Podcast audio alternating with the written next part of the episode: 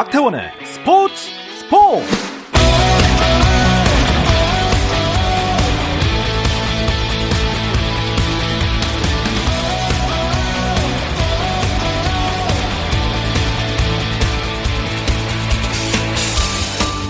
스포츠가 있는 저녁 어떠신가요? 아나운서 박태원입니다. 네, 오늘 이슈들을 살펴보는 스포츠 타임라인으로 출발합니다.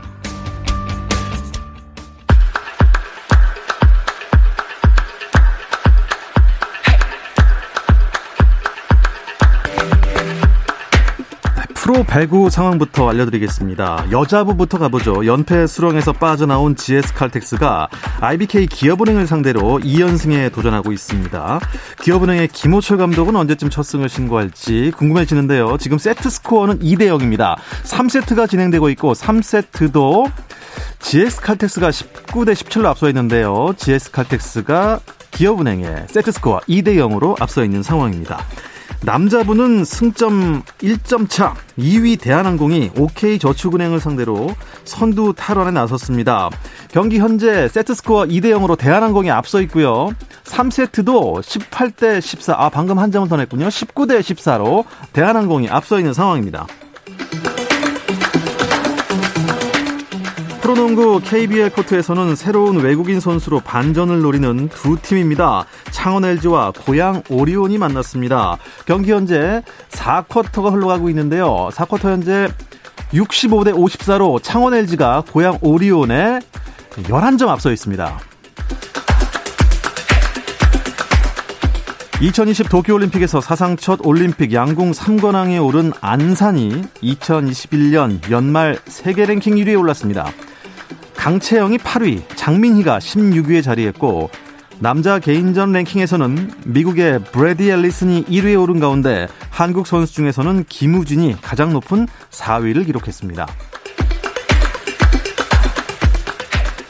메이저 대회인 호주 오픈 테니스 대회에 출전하려던 세계 랭킹 1위 노박 조코비치의 호주 입국이 거부됐습니다.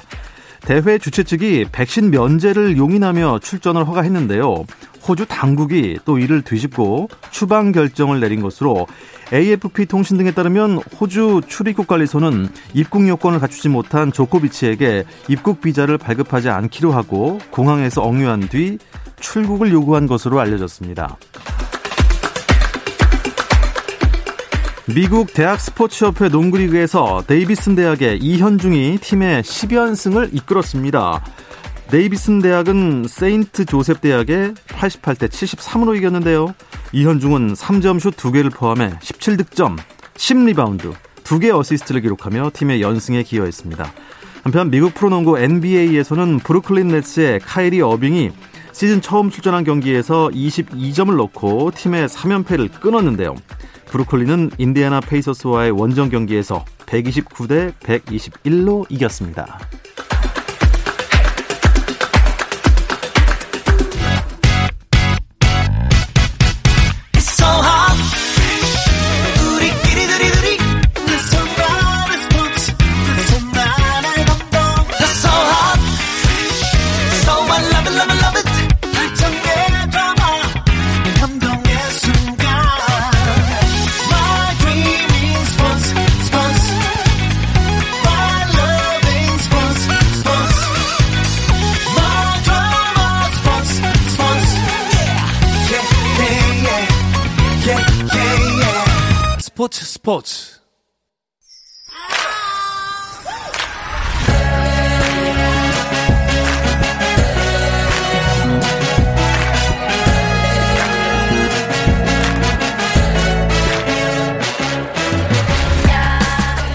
네, 목요일입니다. 목요일에는 해외 축구 이야기와 함께하고 있죠. 라디오의 발롱도르를 꿈꾸는 이건 김정용의 랄롱도르 시작하겠습니다.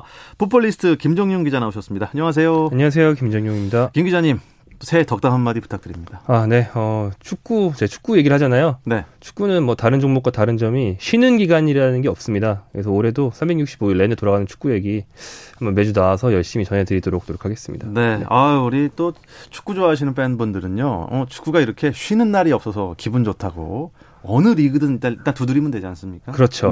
네. 네. 제, 그래서 휴가를 못 갑니다. 아, 축구 전문 기자의 애환을 듣고 계십니다. 네. 자, 이분도 이런 애환이 있을까요? 영국에 있는 이건 기자 연결합니다. 안녕하세요.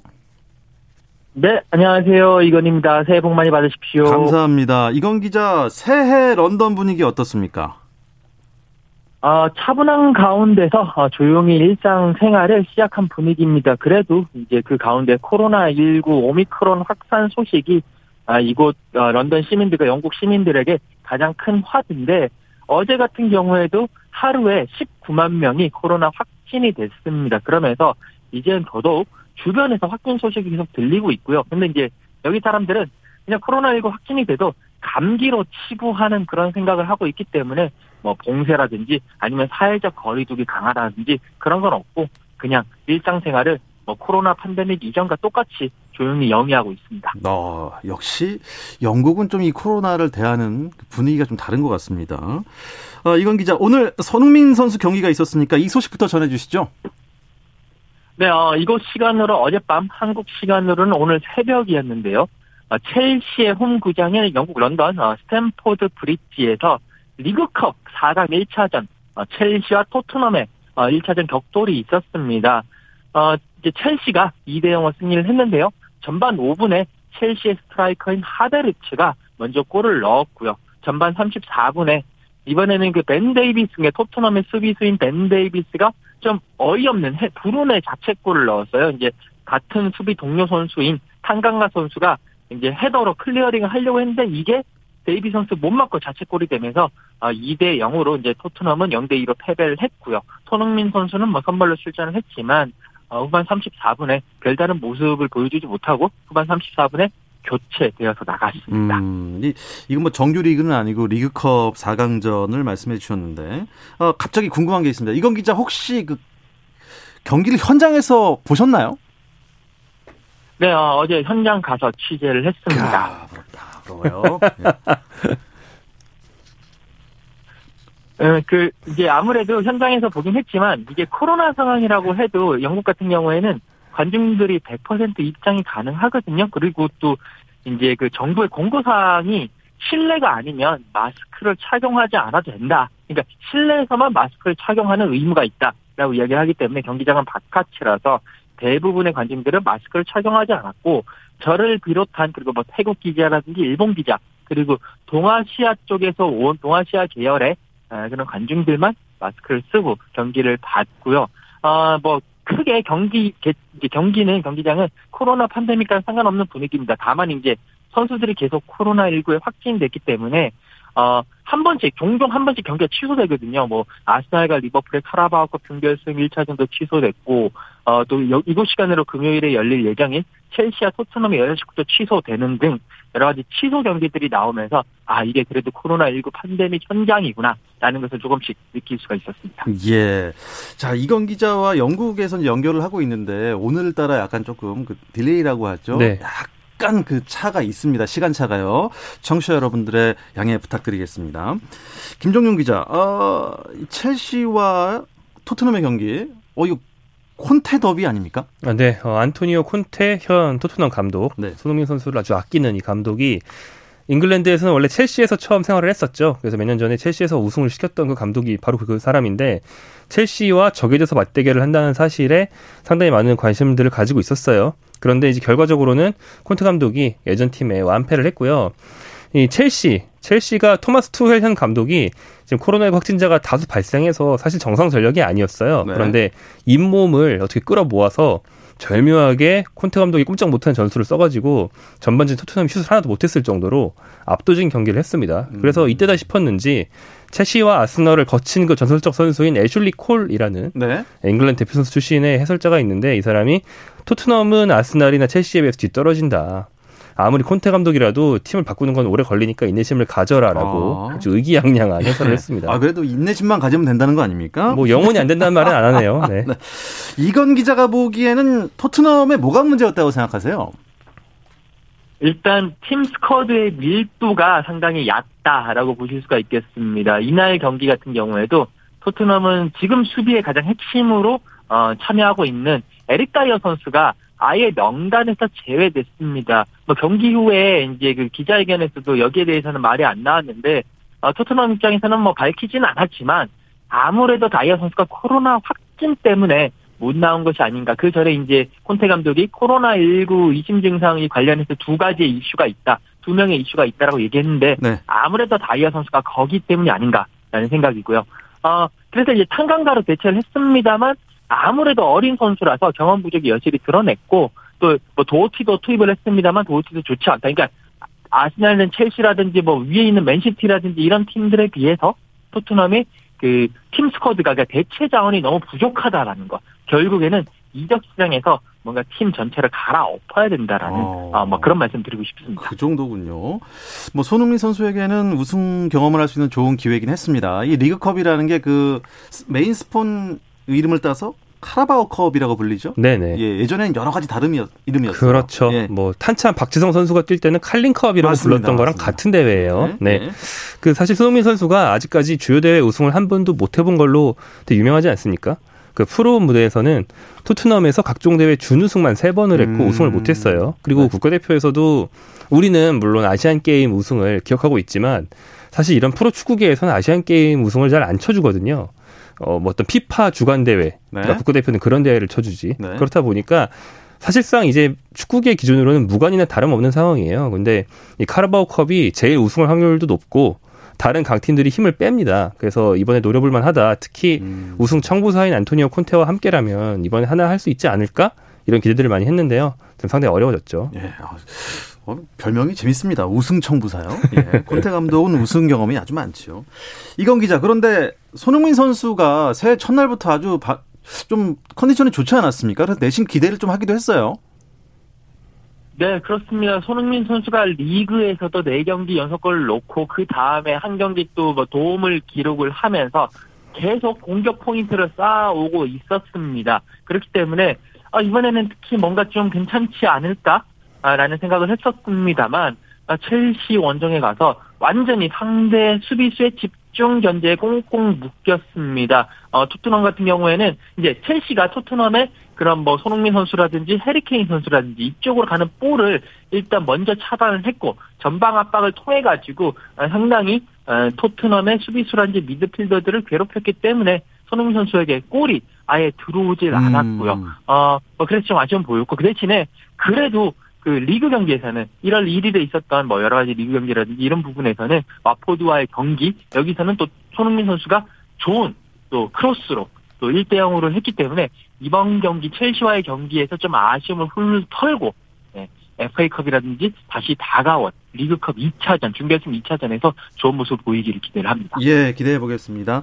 네, 이 첼시가 말이죠. 어, 루카쿠 선수 가 인터뷰 좀 논란이 있었습니다. 이게 무슨 얘기입니까? 네, 어, 루카쿠 선수가 자기 소속팀인 첼시를 또 투엘 감독을 네. 저격하는 말들을 많이 했는데 이 특이한 게 루카쿠 선수의 말이 폭로가 된 게 아니에요. 그러니까 누가 루카쿠 선수의 뭐 휴대전화를 뭐 훔쳐다가 통로를 했다 이런 게 아니고 네. 루카쿠가 직접 기자들을 불러 모아서 저희 할 말이 있습니다.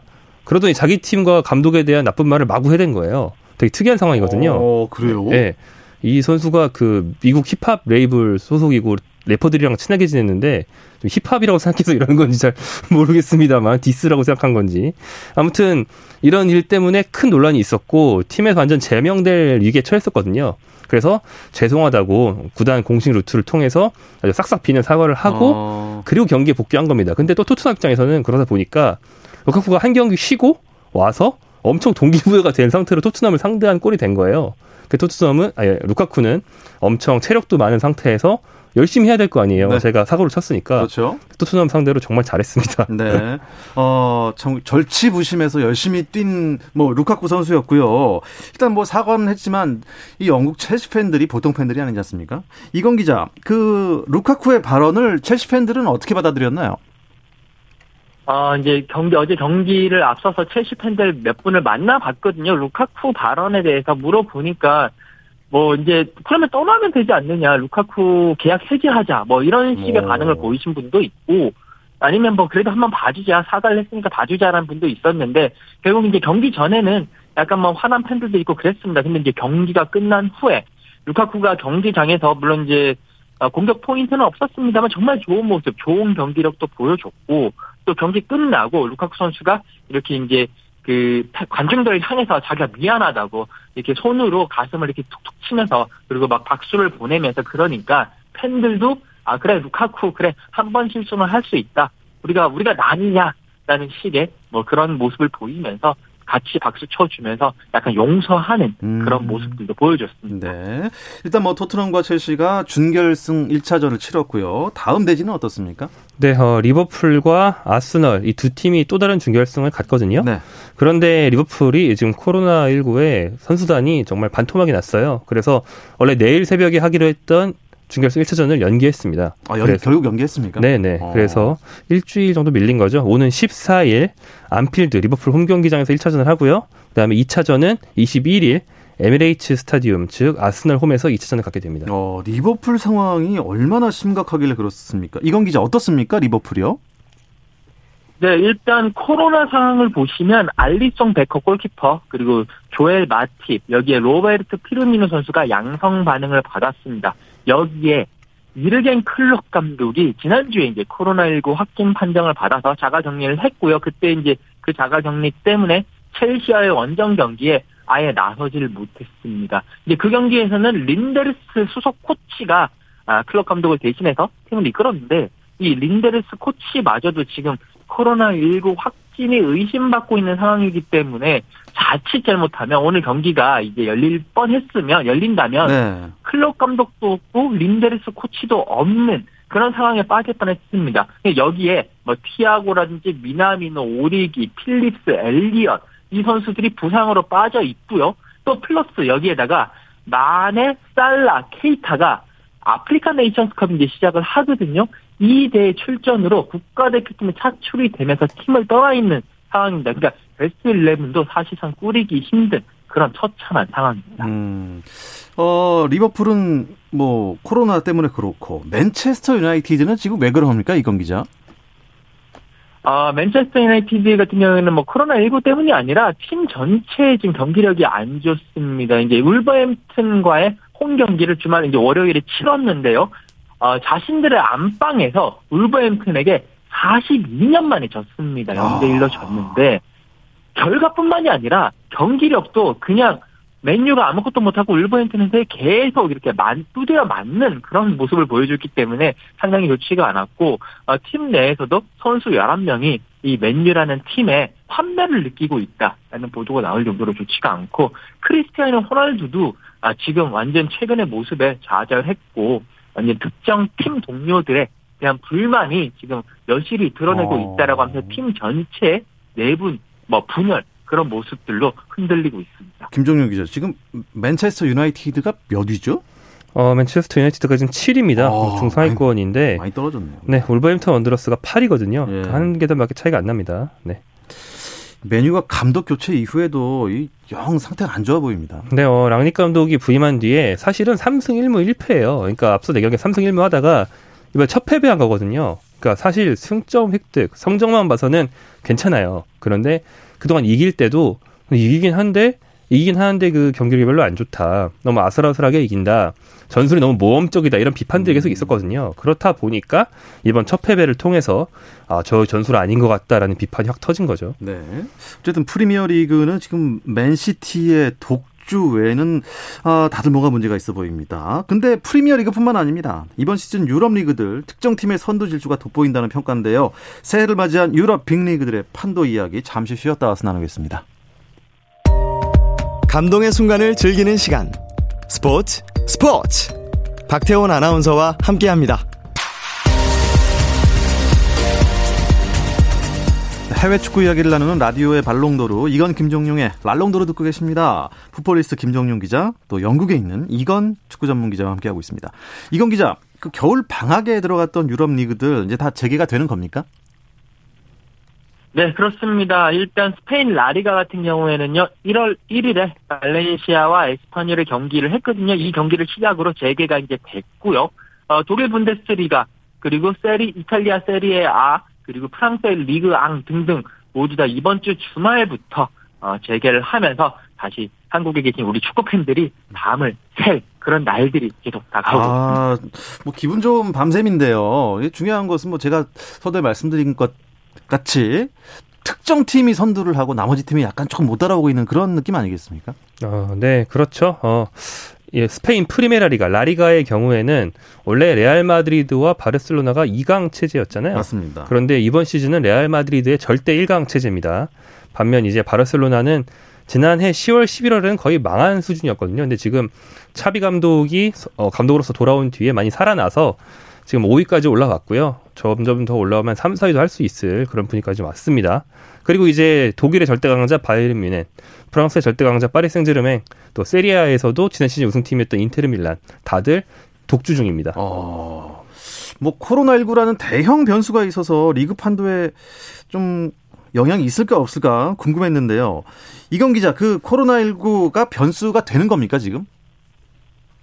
어, 지금 뭐 프리미어 리그와 마찬가지로 뭐 독일 분데스리가라든지 리그 안 같은 경우에는 뭐 선두 독재 체제는 그렇게 독주 체제는 그렇게 큰 어, 영향이 없는 것 같습니다. 마이에른 미넨이 독일 같은 경우에는 승점 43으로 1인데 2위 도르트문트와의 승점 차가 9점 차거든요. 또 9점 차 그렇게 쉽게 어, 뒤엎어지지 않을 것 같고 프랑스 리그왕 같은 경우에는 아, 파리 생제르맹이 승점 46으로 1위를 달리고 있는데 2위, 3위인 니스, 마르세유와 승점이 13점 아. 차입니다. 그렇기 때문에 예. 13점 차이도 어, 파리 생제르맹이 4연패하고 나머지 팀 4연승 해도 못 뒤집는 차이기 때문에 크게 어, 영향은 없을 것 같습니다. 네, 그렇군요.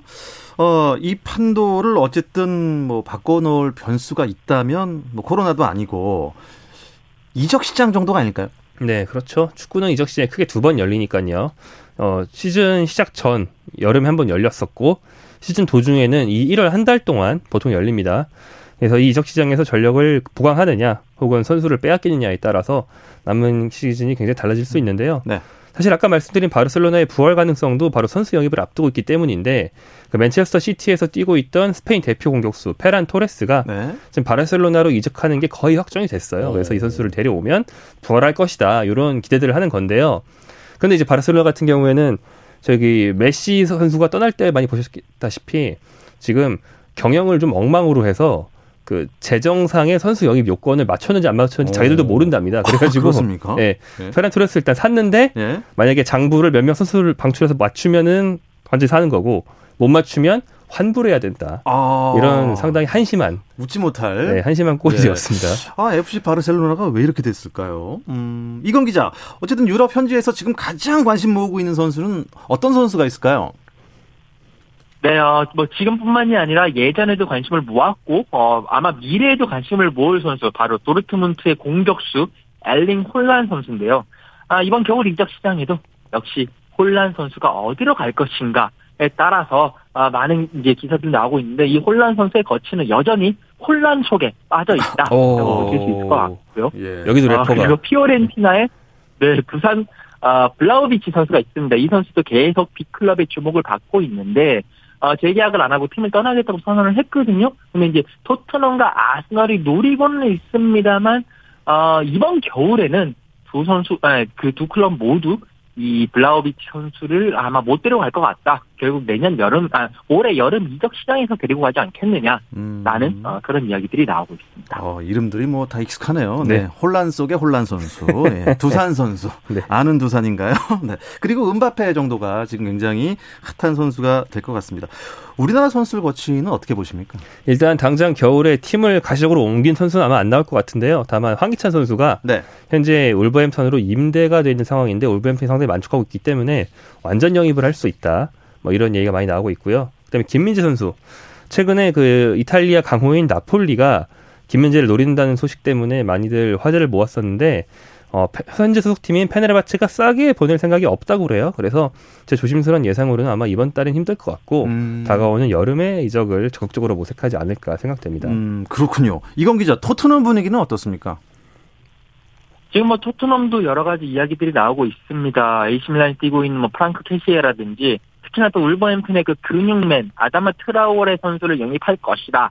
라는 이야기들이 좀 계속 나오고 있는데 어, 다만 이제 그 이탈리아 이적 시장 전문가가 그 안토니오 콘테 감독, 파비오 파라티치 단장 다 이탈리아 사람이니까 이 connection이 있기 때문에 잘 아는 전문가가 최근에 이제 여기 스카이 스포츠에 나와서 아마 토트넘은 겨울 이적 시장에서 뭔가를 하긴 하겠지만 큰 영입은 하지 않을 것이다. 왜냐하면 정말 팀을 바꿀 수 있는 큰 선수가 없기 때문이고 여름에는 완전히 바뀌어가지고 이적 시장 선도를 할 것이다. 그러니까 토트넘 팬들이 그렇게 큰 기대는 안 하는 게 좋을 것 같다. 라는 이야기를 했기 때문에 조금씩 더 지켜봐야 될 것 같습니다. 네. 아, 그리고 울버햄튼 얘기 조금만 더 여쭤볼게요. 황희찬의 지금 소속팀이잖아요. 근데 가와베 하야오 일본 현역 국가대표 미드필더인 가와베 하야오를 울버햄턴이 영입을 했다고요? 네, 어, 깜짝 영입인데요. 지금 그 가야베 하야오 선수가 스위스 팀에서 뛰고 있는데 갑자기 이제 울버햄튼과 사인을 했어요. 그러면서 3년 반 계약을 했습니다. 이 선수가 이제 산프레체 히로시마에서 뛰었던 선수인데 근데 이제 재밌는 것은 이 가야베 하야오 선수를 영입을 했고요. 하지만 나머지 반 시즌은 계속 뛰고 있던 스위스에서 뛰어야 됩니다. 그러니까 울버햄튼이 계약은 했지만 바로 임대 형식으로 스위스로 다시 보내서 나머지 반 시즌을 뛰게 하고 여름에 완전히 데리고 오겠다라는 약간은 좀 재미있는 그런 어, 계약을 맺었습니다. 음, 어쨌든 뭐 가베 하야오 선수는 여름이 지나야 볼 수 있겠군요. 네, 만약에 황희찬 선수가 완전히 이제 안 되고 임대했다 떠나면 네. 그렇게 된다면 이수 선수는 겹칠 일이 없는 거죠. 어, 네. 그렇군요. 어쨌든 뭐 이제 뭐 겨울 방학 끝났으니까 휴식 중이던 우리 유로파 선수들 이제 일정이 어떻게 됩니까? 네, 어, 다가오는 주말 일정 쭉 열립니다. 일단 토요일 밤 10시에 이강인 선수, 토요일 밤 11시 반에는 이지성 선수와 정우영 선수의 독일 경기들이 있고요. 네. 그다음에 일요일 밤 11시에 우리 토트넘의 수성민 선수와 그리고 황희찬 선수가 있는 울버햄튼 경기가 나란히 열립니다. 다만 이제 요즘은 이 모든 경기 일정은 코로나19 때문에 네. 바로 전날에도 취소나 연기가 될수 아, 있다는 거. 그렇습니까? 그렇죠. 예, 다 염두에 두시고 전날에 꼭 확인을 해 보셔야 네. 이제 괜히 밤을 샜다가 왜 안 해 이런 일이 안 생깁니다. 아, 아 이거 뭐 토요일에 약속 다 취소하고 어차피 뭐 밤에는 못 하니까 자 이제 TV로 축구 볼 준비 딱 하고 있는데 안 나오면 이거 그 전날에 확인 못 한 겁니까? 그렇죠. 아. 치킨을 아. 시켰는데 괜히 치킨만 먹게 되는 그런 상황이 됩니다. 그런 일이 없기를 바라겠습니다. 아, 이건 기자, 영국 현지에서 뭐 오미크론 변이 많다는데요. 건강 조심하시 기 바랍니다. 고맙습니다. 네, 감사합니다. 네, 포폴리스트 김정윤 기자 오늘 고맙습니다. 고맙습니다. 축구 이야기는 365일 항상 재밌습니다. 자, 내일도 저녁 8시 30분에 생방송으로 찾아옵니다. 박태원의 스포츠 스포츠